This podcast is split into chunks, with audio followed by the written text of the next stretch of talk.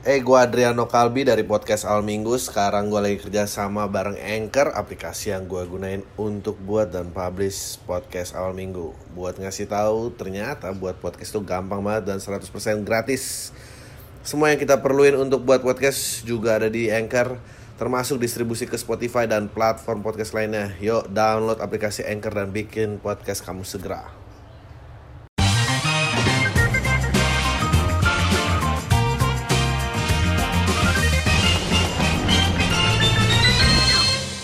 Halo semua lagi dengerin podcast awal minggu uh, bareng gue Adriano Kalbi uh, dan gue nggak tahu uh, nasib si JPZ gimana saat ini di take. Uh, semoga udah ada kejelasan ya. Uh, perlu disclaimer bahwa konten saya tidak ingin uh, memanasi pihak mana pun. Anjing udah mulai ketakutan gini. Uh, ya gue nggak tahu sih. Nama banyak orang gila. Apalagi yang mau gue bahas. Vaksin katanya uh, ada yang dibatalkan. Uh, gue lihat-lihat beritanya dulu. Vaksin gagasan Pak Terawan dihentikan. Vaksin Nusantara. Pak Terawan tuh, gue tahu sih dia dokter mana. DPR tagih kelanjutan vaksin Nusantara. Katanya dibatalkan. Oh ini dia. Kasus COVID naik 14% diduga dampak euforia vaksinasi. Sebetulnya ngaruh gak sih di vaksin kok ngeri-ngeri gini? Gue seneng banget gue sampai hari ini saat ini direkam gue belum kena-kena uh, gue nggak ngerti sih gue kenapa nggak padahal gue tuh uh, masker yang harian itu nggak gue ganti. Kayak seminggu baru sekali gak diganti. Gue rasa gue rasa jangan-jangan uh, itu. Jadi karena udah kotor jadi lo kayak ngelatih badan lo melawan uh, yang nggak higienis. Kan kayak gitu kan. Gue dulu waktu kuliah uh, begitu terlalu higienis makan dan minum, begitu pulang makan dan minum di sini gue diare. Nah tapi begitu udah kebal sama di sini, ya gue nggak masalah. Jadi emang ba badan tuh harus dilatih imunitasnya. Jadi masker kotor tuh jangan-jangan baik. Naik 14% masih belum mudik, udah deh nggak ngaruh sih. Meskipun gue gua belum tahu sih ini hidup mau dibawa ke mana gue sebetulnya sangat stres memikirkan ini bakal ke mana gitu kalau kita nggak bisa balik meski gue nggak tahu yang normal itu apa balik lagi ke mana.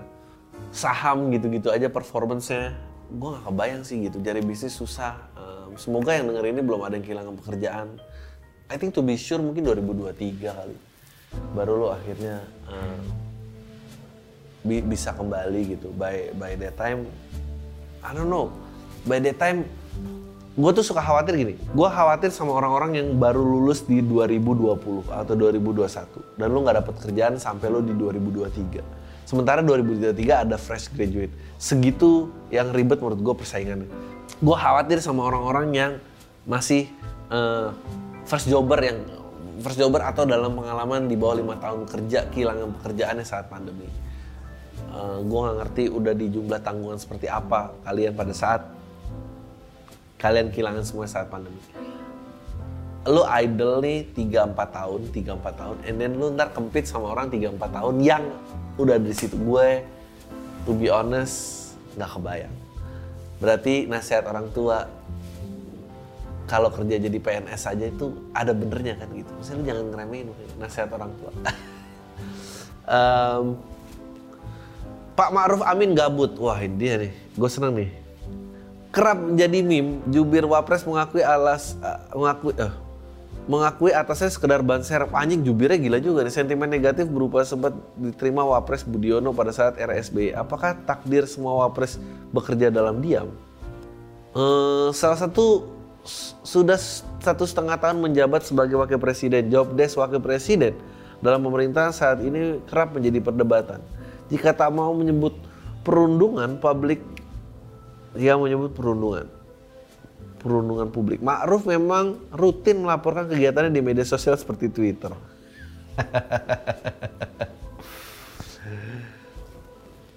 ya emang udah tua sih emang berarti emang ngerti masih bagus masih ngerti Twitter bukan Facebook doang dia nggak mau ngelapor di Facebook statusnya kayak yang disebar-sebar keluarga gue uh, terkait pertemuan dan kunjungan resmi namun penilaian rakyat masih didominasi ketidakpuasan Sentimen ini misalnya tercemin dari survei Indonesia Politik Opinion. mencatat kepuasan publik terhadap kinerja Wapres cukup rendah. Menurut gua nggak fair sih, karena emang Wapres mana yang pernah signifikan? Wapres, menurut gua orang yang punya jabatan wakil yang namanya lebih besar daripada pemimpin itu mungkin cuma Ahok waktu itu. Sisanya nggak ada. Anjing banget nih. Ini yang goblok. Ini deh goblok. Hasil di bawah presiden dalam survei sama memperoleh kepuasan. Menanggapi survei itu, juru bicara Wapres, Mas Duki Baid, Baidlowi, mengeluarkan pernyataan bikin dahi merenyit. Dia menganalogikan bosnya sendiri sebagai ban serep. Kadang dipakai, kadang... Jadi kadang Kiai Maruf beneran... Lah, kadang tidak dipakai. Goblok banget sih lo. Nih, orang kalau nggak ngerti, orang kalau nggak ngerti bikin analogi, ini gini nih jadi blunder. Menganalogikan seperti ban serep, kadang tidak dipakai. Analogi yang bagus tuh mestinya jangan ban serep dong. Lo analogi yang bagus tuh mestinya uh, seperti uang di berangkas. Kalau ntar emergency siap dipakai gitu. Jangan ditekenin nggak dipakainya goblok banget lo. Atau ban serep lo bilang ya nggak ban serep emang sering nggak dipakai sih. Ya misalnya duit di berangkas banyak gitu. Yang kalau emergency bisa dipakai. Ngomongnya emergency bisa dipakai dong, jangan kebanyakan ini ya Allah. Saya aja lah jadi jubir gimana? Gue tuh pengen sih jadi jubir. Gue pengen tahu kenapa orang-orang tolol-tolol banget kalau ngomong. Saya saya menantang siapa pun uh, partai politik atau siapa yang main ini. Coba hire gue sebagai jubir. Gue pengen tahu pokoknya kita either win big atau kita jadi malu-maluin sekalian dan dan gue rela ambil resikonya uh, iya gue bisa sih marah-marah KMA memang mengambil posisi tidak ingin ada matahari kembar. KMA membuat kiasan dengan main badminton double satu ke depan satu ke belakang. Nah, ini pinter nih kayak main badminton double kenapa dipakai ban serep sih? Eh you know kasihan lah dia tuh orang tua tau gue tuh nggak tega karena dia orang tua sih sebetulnya. Gue tuh kalau dia tuh berapa ya? Beliau tuh berapa ya? 65 75 75 ya? Umurnya? Uh. kayak 65 deh. Kok kalau 65 juga males sih megang jabatan kayak gitu? Mendingan ternak cupang aja. Saya tidak bohong. Banyak prajurit membelot dari TNI wah ini dia nih. Kenapa membelot? Hah? 78 cuy, 78 tuh kelahiran berapa dia berarti? 43. 43 men. Dia 43. Berarti waktu orang tuanya hamil dia, itu orang tuanya belum tahu tuh ini bakal jadi negara apa enggak. Enggak tahu sekolah di mana, enggak tahu apa. Uh, 43 cuy. 43 tuh berarti namanya dia ngeliat semua presiden. dia ngeliat dari Soekarno. Anjir Soekarno buset deh. Itu itu itu pasti kalau umurnya panjang, perspektif lu tuh kan ke distort ya. Jadi sesuatu yang tadinya panjang yang sesuatu yang bisa dipersif selama-lamanya. Lu nggak persif itu selama-lamanya. Lu lu udah di fase hidup di mana kayak nanti juga lewat loh gitu. Saya waktu jadi Soeharto tuh tahun 67 apa 68, 65, pokoknya segitu kan 65 PKI tuh. Nggak lama ntar lengser. Soeharto jadi presiden sampai tahun 98. Itu berarti dia ngalamin kayak dia kalau dia 65, dia 43, berarti dia umur 23. Soeharto jadi presiden. Dia kayak pasti, saya kira waktu itu juga nggak lewat, lewat juga tuh gampang lah hidup kuncinya itu bersabar. Ya iya orang tua tuh kenapa nasihatnya selalu bersabar? Karena dia panjang umur jadi yang dianggap lama buat dia ya gue udah pernah lewatin gitu 32 tahun dia lewatin aja. Oke, ini membelot karena terlilit utang hingga terlibat permasalahan asusila. Hah? Ada yang karena utang, mungkin juga karena merasa tidak cocok, karena mungkin karena masalah asusila. Waduh, sebetulnya kasus ini hanya terjadi kali ini, walaupun tidak sama persis. Saya tidak ter, saya terbuka nggak bohong, setiap prajurit tahun banyak yang begitu. Kenapa ini berita ini kayak orang resign aja kan? Kabur bawa 70 butir amunisi magazine. Oknum TNI ini pun saat telah kabur.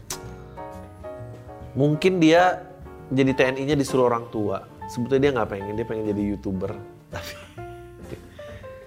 Mau jadi apa nggak pasti kayak gitu ngomong-ngomong ke kamera ini kamu ini ngebela negara nih punya martabat ternyata bikin bingung doang bela negara oh Gofar dan Surya udah siaran terakhir waktu ini diambil ya uh, berapa hari yang lalu? Um, gua nggak nyangka. Kemarin Gofar bikin video dia bilang uh, dia dari 2012 udah 9 tahun. Dan gue tuh digilar ada nokal bilang gue sebelum gue kayak wow nggak nyangka gue juga baru baru ngeh. Gue tuh siaran 9 tahun yang lalu gitu.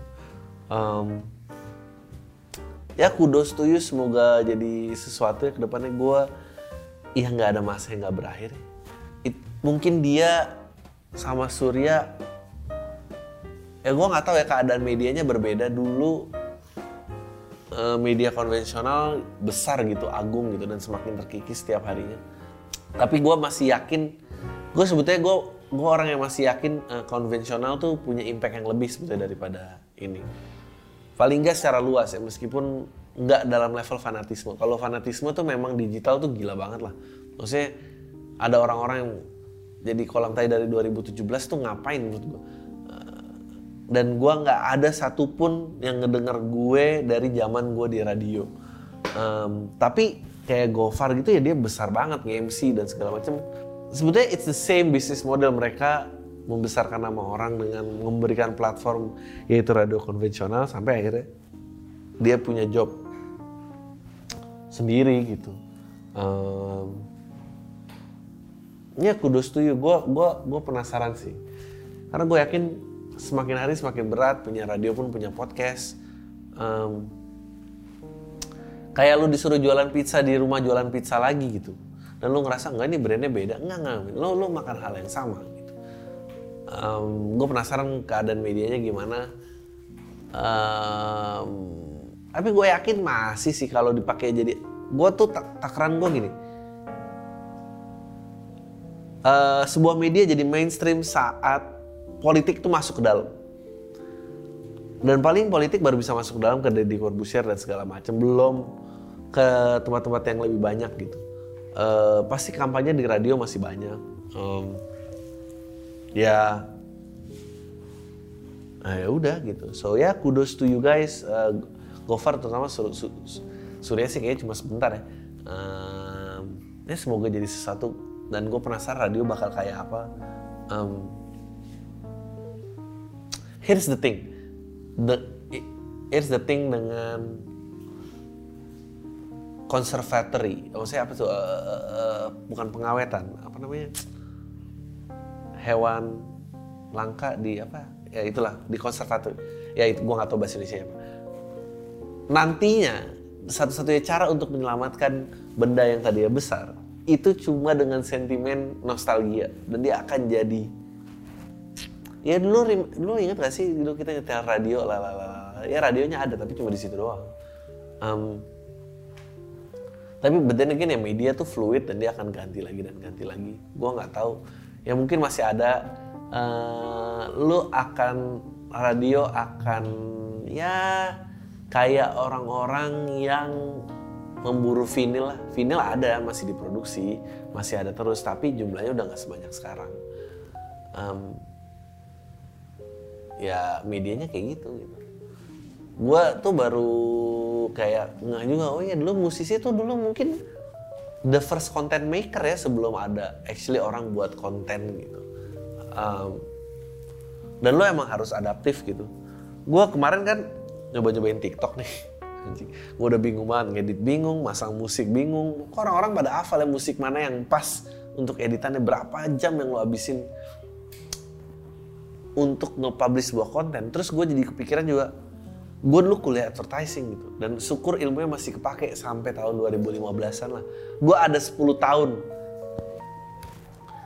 Dunia tuh emang berubah cepat banget. Dulu lo nggak kuliah aja lo bisa survive gitu. Sekarang lo harus kuliah abis itu lo kuliah ya ilmunya berlaku panjang banget. Nah sekarang kurun waktu ilmu tersebut udah makin pendek gitu. Gue jadi penulis kan tahun 2005 kelar. 10 tahun lah ilmu periklanan waktu itu berguna buat gue gue masih pakai ya gue masih pakai sih fondasi sampai sekarang Tapi udah 80% nggak bisa kepake. Gue kalau disuruh, gue kalau di agency sekarang gue mati men. Gue kalau ditanya, eh, bikin ide dong, ide yang buat di TikTok, mati gue. Oh no? Panik nggak. Ini bapak-bapak berusaha kurang doang nih. Gue, gue selain dua itu gue nggak ngerti lagi. Gue nggak ngerti harus apa, gue nggak ngerti. Kayak everybody keep doing the same joke. Eh, tapi gue yakin nanti akan ada eh, satu jenius yang mengubah itu dan itu jadi pembicaraan orang. Gue juga gak kebayang sih kalau lu rely sama benda ini gitu, mengandalkan benda ini. Kalau lu kuliah periklanan atau broadcasting dan lu tidak diajari produksi dengan HP, berarti kurikulum kampus tersebut udah ketinggalan jauh. Ketinggalan jauh lah, nggak mungkin. Sekarang gue kemarin ngeliat produksi cuma pakai handphone, mau lu ini mau gimana men gitu. Dan dan dan ya gue juga losing it sih. Uh, so menurut gue ya uh, buat orang-orang yang mau masuk ke dalam industri media gitu, uh, lu harus aware sih betapa cepat perputarannya gitu. Clubhouse semua kita kira bakal jadi the next big thing, ternyata nggak jadi apa-apa tuh. Um, udah itu mati aja. Uh, nggak tahu kapan bakal stay gitu. Facebook stay. Uh, gua aja tuh di era akhir-akhir tuh kayak masih kayak, oh ya ini bikin iklan Facebook, oh iklan Facebooknya masih turunan poster, masih gampang. Tapi kayak, iya nih uh, spending ads di Facebook apa gini-gini, gue udah wah, buta banget. Dulu orang punya media house, uh, banyak media-media yang ini era gue nih waktu media mulai banyak banyak free magazine apa segala macam orang-orang punya media house sendiri uh, jualin deal-deal eksemplar dapat dalam deal dalam bulk gitu. Wah kaya raya orang-orang. Sekarang orang-orang yang mensupport koran dan majalah media house kayak gitu udah mati men. Karena spending budgetnya uh, dirombak habis dengan kedatangan Facebook dan Instagram dan segala macam uh, ya. Ya gitulah. Gue nggak tahu kenapa gue bisa nyampe di sini. Konten TikTok seorang dokter oke. Okay. konten TikTok dokter muda yang dinilai melecehkan oke. Okay. gue sih sejujurnya melihat dokter pakai TikTok tuh gue nggak percaya kredibilitasnya sih. Siapa yang mau percaya joget yang aku masih ting ting whatever. Sih gue cukup aware kan dengan apa yang terjadi tapi gue nggak akan berusaha ikut.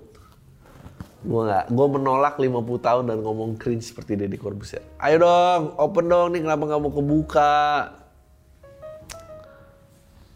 Oh mudik masih dilarang. Gue nggak tahu ini tayang kapan. Uh, berapa negara trending kerja empat hari dalam seminggu. Kita nggak akan bisa kerja empat hari dalam seminggu.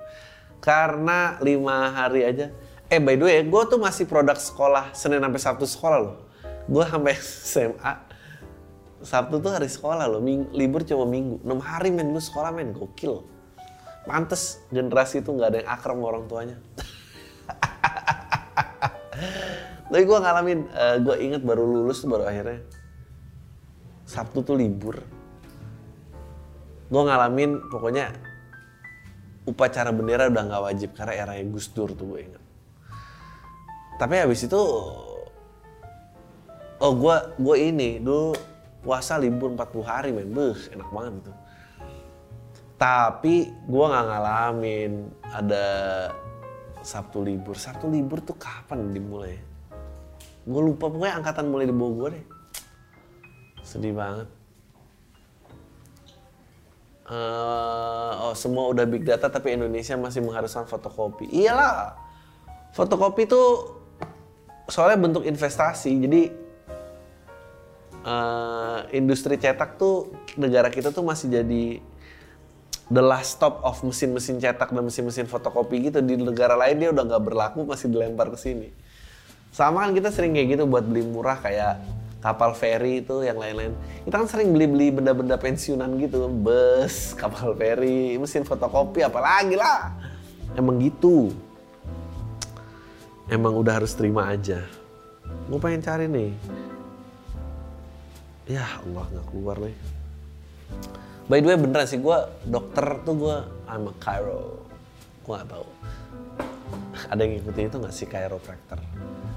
Uh, persalinan dokter Samuel dianggap menistakan. Aduh, nggak seru banget ya dokter Kevin Samuel. Berita tuh udah nggak meters lagi dulu tuh kayak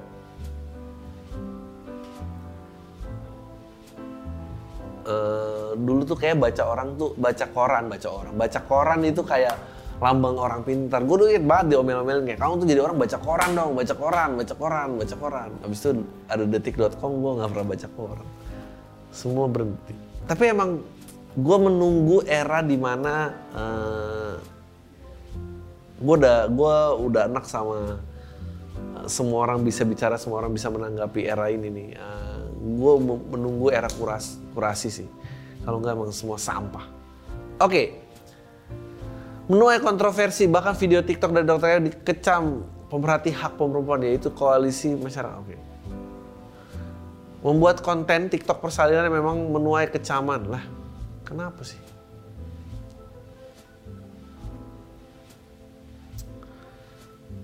Kevin Samuel merupakan peserta jebolan Indonesia Idol season yang masih berjalan di diri lolos di babak audisi lalu kandas babak eliminasi pertama. Hah, gue gak ngerti men. Lu dokter tapi lu masih pengen ngartis juga. Ngapain sih?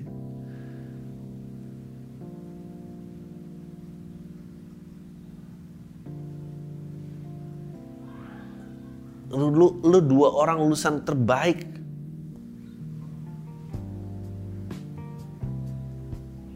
ah kenapa sih? Ini dia mau menurut gua problemnya dia nggak boleh kalau dia mengunggah orang yang melahirkan dan tidak minta izin. Itu doang sih sisanya ya. Kalau emang udah ada izinnya dan dia ini ya suka-suka dia lah.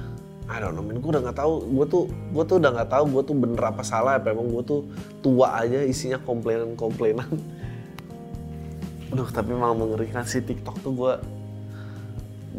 berapa yang harus dihabiskan waktu yang harus dihabiskan biar lu mengerti hal-hal seperti ini gitu. Uh, apa lagi? Ini udah berapa menit? Oke, okay, udah langsung aja questions. Udah capek gue. Question aja biar gak pakai mikir karena kalau baca berita gue harus ngolah. Uh, Oke.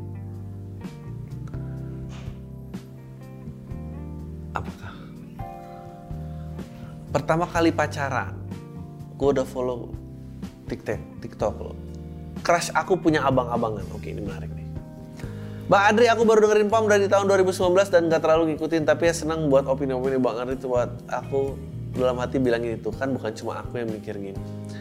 Jadi gini Pak, aku mau cerita soal crush aku yang adalah teman SMP ku dulu, sekarang umurku 22 tahun dan kami baru ketemu lagi setelah 6 tahun. Singkat cerita aku deketin dia karena emang suka dan dia juga lagi gak ada pacar.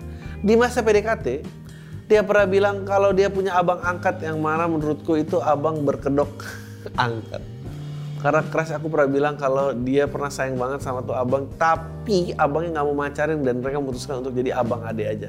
Aku masih enjoy karena baru dengar ceritanya dan belum lihat dan seberapa dekat mereka in real life. Setelah tiga bulan PDKT, rasa pacaran, aku mulai sayang dan dia mulai rajin bikin story Instagram lagi jalan sama tuh abang. Bukan cuma jalan, nah abangnya juga sering antar jemput, sering kali ngasih gift makanan yang terakhir dia beliin baju lebaran dan cincin emas. Kenapa sih kayak orang suka banget ngasih barang gitu? Nggak mikir apa gue miskin lah. By the way aku nih aku sama nih cewek LDRan cuma ketemu dua minggu sekali. Aku ngerasa kalah banyak dari abang-abangannya itu. Jadi kemarin aku chat PDKT yang bilang kalau aku nggak tahan lah dia jalan sama cowok lain dan dia bilang loh kok baru bilang nggak tahan sekarang Kan aku udah pernah bilang di awal kalau kami itu abang adanya nggak lebih. Tapi aku nggak percaya lah bang. Ditambah lagi waktu aku ngajakin Indahoy dia pernah bilang aku nggak mau sampai kayak gitu. Kalau cuma grepe-grepe nggak apa-apa.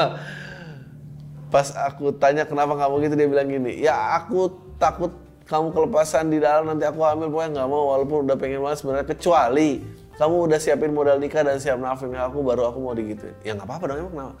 Menurutku alasannya bagus tapi aku jadi kepikiran karena abang angkatnya dia lagi deket nih udah punya good finansial bang punya mobil punya outlet coffee di salah satu mall. Sering liburan ke Bali dan lain-lain pokoknya kelihatan banget siap nikah secara finance yang mana artinya. PDKT aku pasti indah kok sama tuh abang fuck lah aku kalah bang.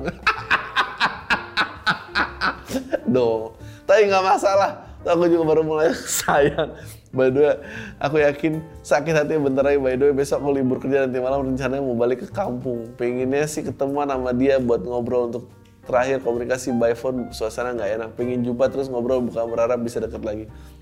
Tapi biar nggak jadi musuh aja gitu bang. Ya masih ragu kayaknya nggak perlu juga sih dijumpain udah segitu aja bang cuma pengen berbagi salam covid. menurut gua, menurut gua Eh, gue Adriano Kalbi dari podcast Al Minggu. Sekarang gue lagi kerja sama bareng Anchor, aplikasi yang gue gunain untuk buat dan publish podcast Al Minggu. Buat ngasih tahu, ternyata buat podcast itu gampang banget dan 100% gratis. Semua yang kita perluin untuk buat podcast juga ada di Anchor, termasuk distribusi ke Spotify dan platform podcast lainnya. Yuk, download aplikasi Anchor dan bikin podcast kamu segera. Lu emang kalah sama abang-abangannya cewek lo aja uh, dan lo nggak terima gitu. Apalagi lo nggak dikasih gitu kan makin kesel ya. Sementara dia ngasih cincin emas dan ini nggak mungkin nih dia nggak ini. Ya gue rasa gue sependapat sama lo. Gue rasa dia emang tidur sama abang-abangannya. Tiba-tiba. Aku putus sama kamu. Kenapa? Karena kamu tidur sama kamu kata siapa? Kata bang Adri. Anjing bang Adri siapa lagi? Uh, gue pengen tahu nama gue udah keangkat loh ya dalam putusnya orang gitu uh, ya tapi gue rasa sih gue yakin gue yakin dia tidur sama abangnya tapi dia nggak akan mau ngaku jadi mendingan lu cabut aja. Semua yang denger cerita ini juga pasti nggak percaya. Apaan story jalan sama abang sama abang? Dan dia juga lagi kenapa nggak mau macarin? Kalau emang ngasih semuanya kayak gitu dia ada lima perempuan yang dia kasih. Kalau lima perempuan oke okay lah gue percaya. Tapi kalau cuma cewek lo yang dia kasih kayak gitu dia nederin cewek lo men sorry. Oke. okay, Mau cerita, aku punya kakak yang kerjanya top up game online. Hah? Kalau dihitung itu udah sampai jutaan bang. Sebenarnya gue sih nggak apa-apa kalau dia pakai duit sendiri. Ini pakai duit mak gue. Terus gue mulu lagi suruh bayar di Alfamart. Sebenarnya gue malu bang. Bertiap hari top upnya bilang kasih orang sampai apal. Beli kalau kasirnya bilang mau top up ya mas. Yang top up kakak gue yang malu gue bang. Menurut lu gimana? By the kakak gue udah nomor 20. Ah menurut gue gan, gue selalu beliin lagi aja. Jangan bang, jangan. Uh, menurut gua itu nggak guna sih abang lo dan orang tua lo jahat sebetulnya. Uh, jadi lo jadi bemper. Lo berontak aja men. Nggak apa-apa. Bener nggak apa-apa. Nih yang kayak gini-gini kan sisi-sisi kayak gini yang kita nggak tahu di cerita malin kundang. Bisa aja.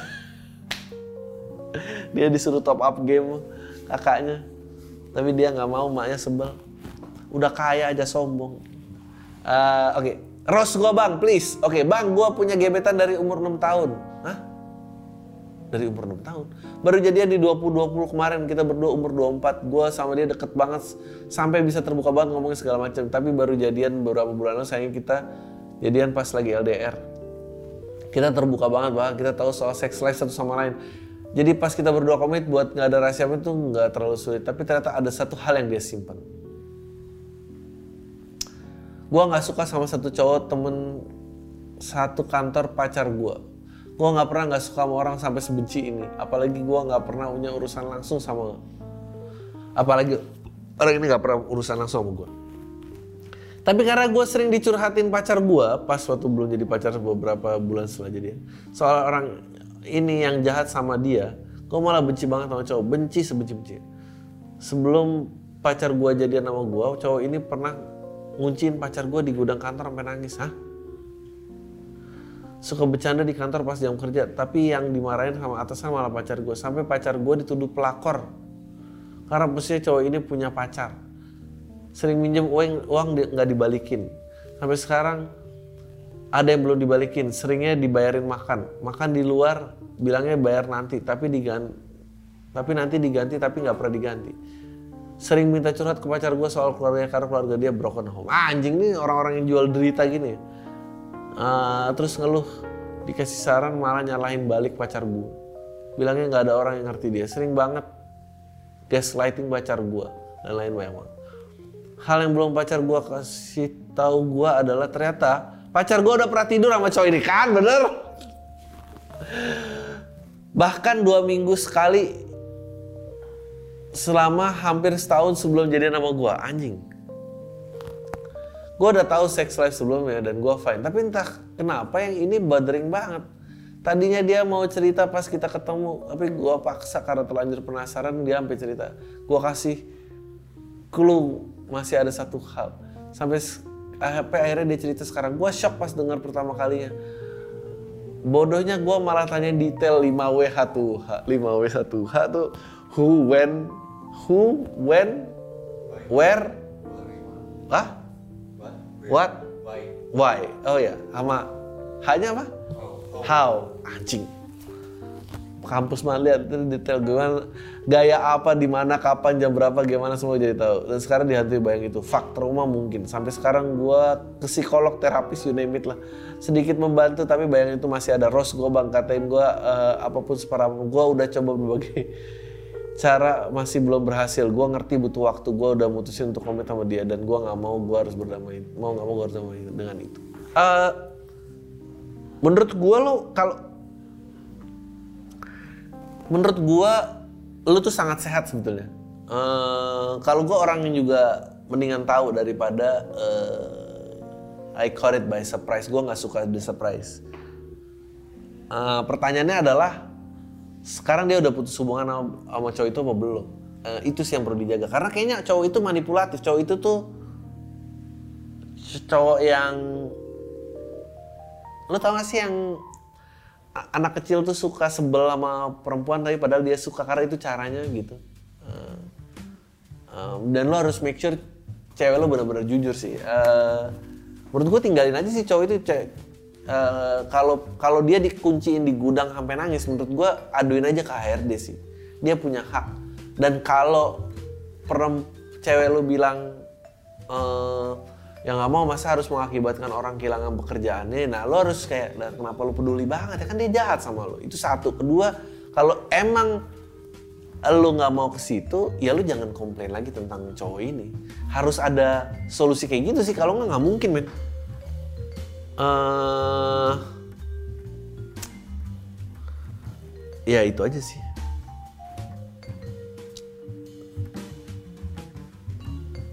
Oke.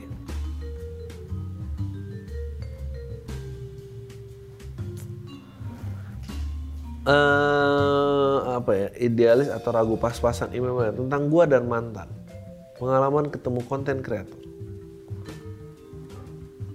bingung jadi PNS atau menamatkan kuliah? Mau nembak tapi bukan seagama oke. Ini dia menarik. Berapa menit nih ya Allah capek banget ya Allah. Eh, Assalamualaikum, semua kabar lu baik. Gua umur 20 tahun bang dan tinggal di salah satu kota Sulawesi Utara yang nggak ada yang tahu kecuali Manado. Mereka setiap artis dari Sulawesi Utara terkenal bilangnya dari Manado, padahal mereka nggak tahu bukan dari Manado. Mereka takutnya audiensnya nggak tahu kota di mana ini. Oke, langsung aja bang. Gue minta pendapat lu. Jadi gua ada temen deket cewek dan dia itu tanpa gue minta selalu ngasih foto selfie-nya. itu indikator yang bagus ya emang. Eh, dan minta pendapat rate foto dan sebelum dia publish. Dia juga selalu minta pendapat tentang hal aneh kayak dia habis jatuh dia tanya ke gue dia harus ngelakuin apa. Menurut lu dia suka gak bang sama gue? Menurut gue suka. Nah masalahnya dia beda agama sama gue bang, terus gimana gue harus ngelakuinnya? Kalau pendapat lu dia suka sama gue, apakah harus gue pacarin aja dulu atau gimana bang? Karena gue maunya kalau nikah sama yang seagama bang. Anjing jauh banget ya. By the way gue juga suka sama dia. Cuma itu tadi bang beda agama. Iya gue udah ngomong dua kali bangsat. Makanya gue tanya sama lu, gue harus gimana? Gue cari pacaran beda agama, kalau nanti mau nikah cari yang seagama apa yang beda. Bangsat dia nanya lagi hal yang sama. Ya lu, ya lu jatuh cinta banget ya kayaknya. Makasih ya bang udah dibacain, sukses terus bang. Jangan lupa di rumah Om Deddy bilang ketawanya biasa aja nggak usah lucu dibuat-buat. Oke. Eh, ya menurut gue sih lu suka banget sama dia, menurut gue jalanin aja sih. Pacarin aja segala pacaran dulu. Ntar lu juga tahu kalau itu bener apa salah. Kalau bener mas semua berani dilawan, percaya kata gua. Anjing. First time ke spa, ini dia nih. Jangan sebut nama bang, kalau bang Adri gua denger podcast sudah sejak 2020 dan yang pertama kalinya gua ngirim email ke lu. Gua dari Palu umur 24. Jadi gini bang, sekarang semester akhir sambil kuliah gue sekarang semester akhir sambil nyambi ngojek juga. Gue kuliah umur 20 tahun. Dan dari umur 20 tahun gue pengen banget ke tempat mijet. Tapi yang plus-plus gitu bang. Dan akhirnya baru sampai sekarang di umur 24 ini. Karena gue bingung nyari teman ngajak ke sana, which is kalau gue ngajak teman circle gue takutnya gue juga dijudge sama mereka. Nah hari itu hari Minggu dan gue bingung mau ngapain. Tepatnya siang gitu. Gue install aja ngechat nyari BO BO gitu. At that time gue lihat salah satu profile bionya ada spa yang gue iseng langsung chat. Terus gue langsung to the point aja, Mbak, kalau di ini berapa 250 boleh pegang-pegang tapi tapi kata dia udah kebetulan gue ambil lihat dompet gue juga ada lebih gue minta Sherlock. Kita udah janjian nanti saya manggil dia siapa gue harus udah ke kasir dan bilang nyari si A. Terus disuruh masuklah ke kamar dan nunggu sebentaran tiba-tiba ada yang masuk. Eh buset lumayan cantik menurut gue karena udah ekspektasi bakal tante-tante gitu bang gue doyan milf bang. Tapi yang masuknya anak muda bahkan lebih muda daripada gue jadi lo kecewa apa enggak sih? Gue ya udah gue tanyain aja. Mbaknya si A bukan? Dia bilang bukan. Uh, si A lagi jalan di room lain layanin di room sebelah. Gue langsung sadar gue telat 5 menit. Jadi si A itu yang layanin.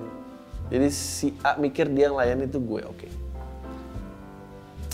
gue langsung aja tanpa pikir banyak kebetulan yang mijet udah lumayan cantik langsung aja dah. Nah lima menit aja gue diem diem doang bang. Soalnya awkward banget yang pertama kali tempat-tempat begini gue langsung open talk. Di luar dugaan orangnya terbuka banget. Gue seneng nih gini-gini. Pembahasan juga liar apalagi pas ngasih edukasi ke gue tentang kepuasan wanita gitu bang. Anehnya pas gue ngobrol sambil dia masturbasi gue uh, yang sekarang gue biasa nonton pakai nonton bokep dong ngebayangin aja tuh. Nah kemudian gue selesai nih. Entah kenapa gue pengen cabut I fell in love with her. Nah dia disuruh nih. Uh, bukan karena abis dia masturbasin gue ya Allah. Ya, ya karena itu sih. Mungkin karena gue dia lumayan nyambung ya ampun. Karena dia pernah cerita kalau tamu dia om-om ngobrol kadang nggak nyambung dan jarang banget dia dapet tamu yang obrolannya nyambung. Celah. Semua juga bilang gitu kali. Uh, pokoknya dia banyak lah bang. Kita bahas juga sampai dia dilecehin. Intinya ketika ngobrol gitu dia lebih banyak cerita tentang dirinya bang. Dan gue sebagai pematik aja mungkin buat ceritain dirinya sebanyak mungkin pertanyaan gue gue harus gimana bang? Ya ampun. Apa gue masih ke sana lagi atau bagaimana? Yang jadi masalah ada bang itu duit gue bang. Itu duit dari ngosil ngojek. Buat jajan atau keperluan pribadi. Karena di umur gue sekarang gue nggak pernah lagi dikasih duit buat ortu buat bayar uang kuliah dari ortu.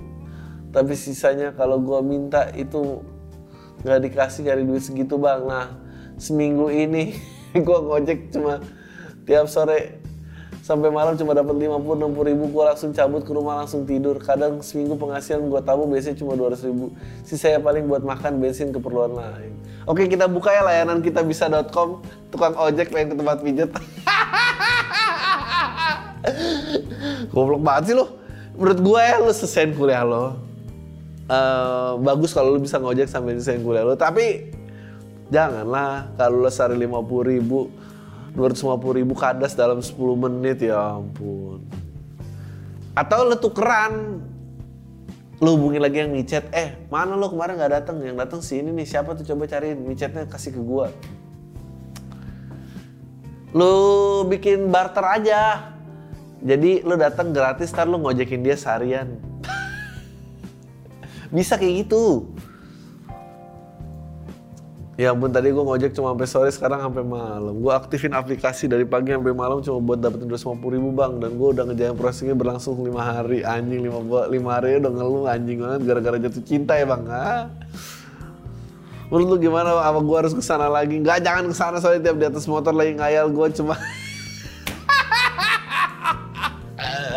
nyetir motor sambil keras doang katanya kasihan banget mikirin dia tai banget. Dan gue begitu terus gue cuma pengen hidup normal. Gue lulus ini karena barusan gue ngantar makanan ke customer gue gue cuma dikasih bintang satu. Kasihan. Ah ya menurut gue jangan sih. Janganlah. Um, kelarnya kuliah lu keluar men dari dunia maksudnya lu ngapain harus maksudnya nggak ada yang hina dari mengojek tapi Kalau bisa ngojek, kenapa lo harus ngojek? Eh, dan semoga kuliah membuka lo kesempatan kayak gitu. Tapi kalau anda cuma mengambil nikmat yang sekarang bisa diambil, anjing gitu.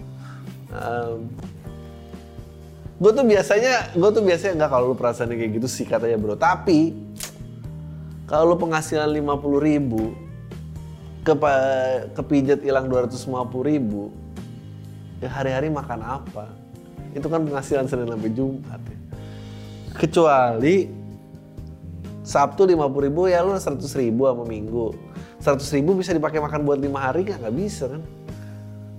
Kasian banget, jangan men. Tapi itu lucu banget men. Jatuh cinta, tukang ojek dan tukang spa jatuh cinta. Ini pantun tiba-tiba. Oke, berapa menit nih? Oke, ini terakhir nih. Kanker otak, kanker cinta. Jangan ini, tay. Uh, halo Bang Adri, semoga sehat dan sukses terus nama gue. Oke, gue mau cerita pengalaman. Gue pernah suka sama satu perempuan dan tapi dia udah punya pacar kala itu. Gue coba tetap dekat sama dia, siapa tahu ada kesempatan nikung. Sampai suatu ketika, gue nganterin dia pulang naik motor di tengah jalan, dia minta berhenti di tengah jalan di taman yang agak sepi. Wah, tiba-tiba dia nangis di belakang gue. Jadi dia nempelin muka ke punggung gue, sampai basah punggung gue oleh air matanya. Dia terisak-isak bilang bahwa dia sedih karena pacarnya difonis kanker otak dan di kemoterapi. Dia nunjukin foto pacarnya botak gitu bang. Iya. Kira diajak berhenti di taman diajak ciuman. Ternyata pacarnya kanker otak. Gue di sini terdiam. Diam nggak bisa ngomong apa, lagi. Dan akhirnya nyerah ngejar dia karena cinta dia tulus ke cowoknya kala itu tapi nyampe sekarang cowoknya masih hidup rambutnya gimbal lagi kan bangsat banget Dan itu aja udah, toh gue udah gak kontak lagi. Apakah gue aja terlalu polos harus gue sumpahin mati aja tuh bang orang anjing. anjing banget. Tapi ini foto lu udah sama pacar lu ya bagus lah ini pacar yang kemarin sama kanker otak botak tiba-tiba udah gini. Tapi anjing banget ini anjing kenapa udah gimana bangsat.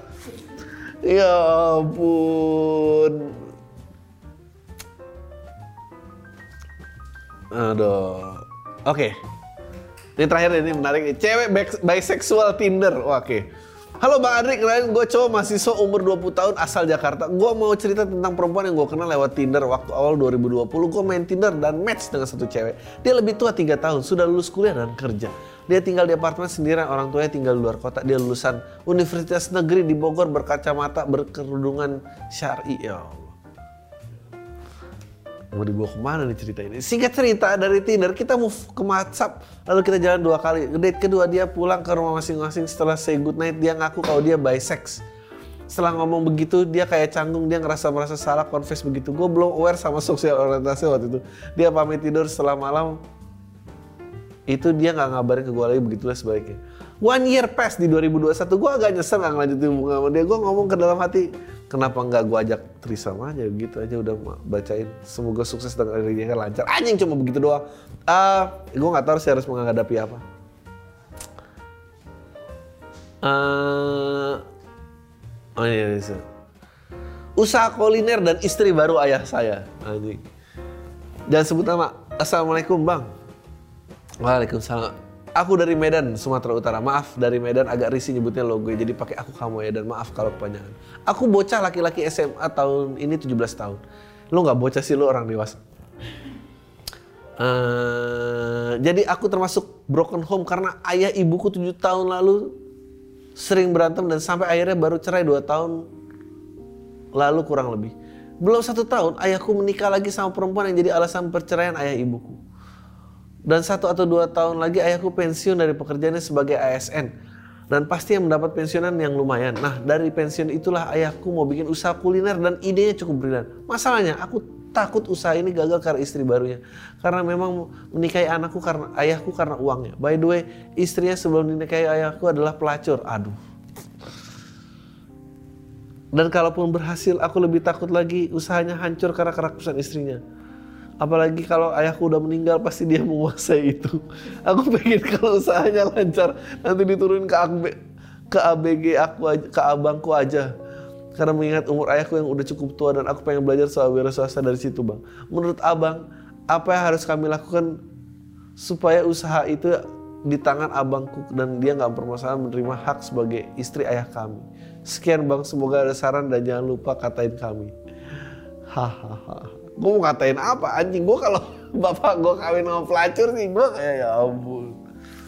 Tapi gini yang pasti. Uh, dari salam lo ya gue kayaknya lo Islam ya. Itu ada hukum pembagian warisnya sih. Jadi pegangan aja sama hukum itu. Kecuali dia menuliskan wasiat yang membatalkan eh, ketetapan itu. Jadi kalau orang meninggal nih nggak punya ketetapan, lu boleh tuh ngikutin acuan mana ya. Kalau lu agama Islam ya itu ada ada ketentuannya kan. Eh, jadi mestinya kan dia ada persentase-persentase. Mestinya dia nggak ngambil ke sana, mestinya.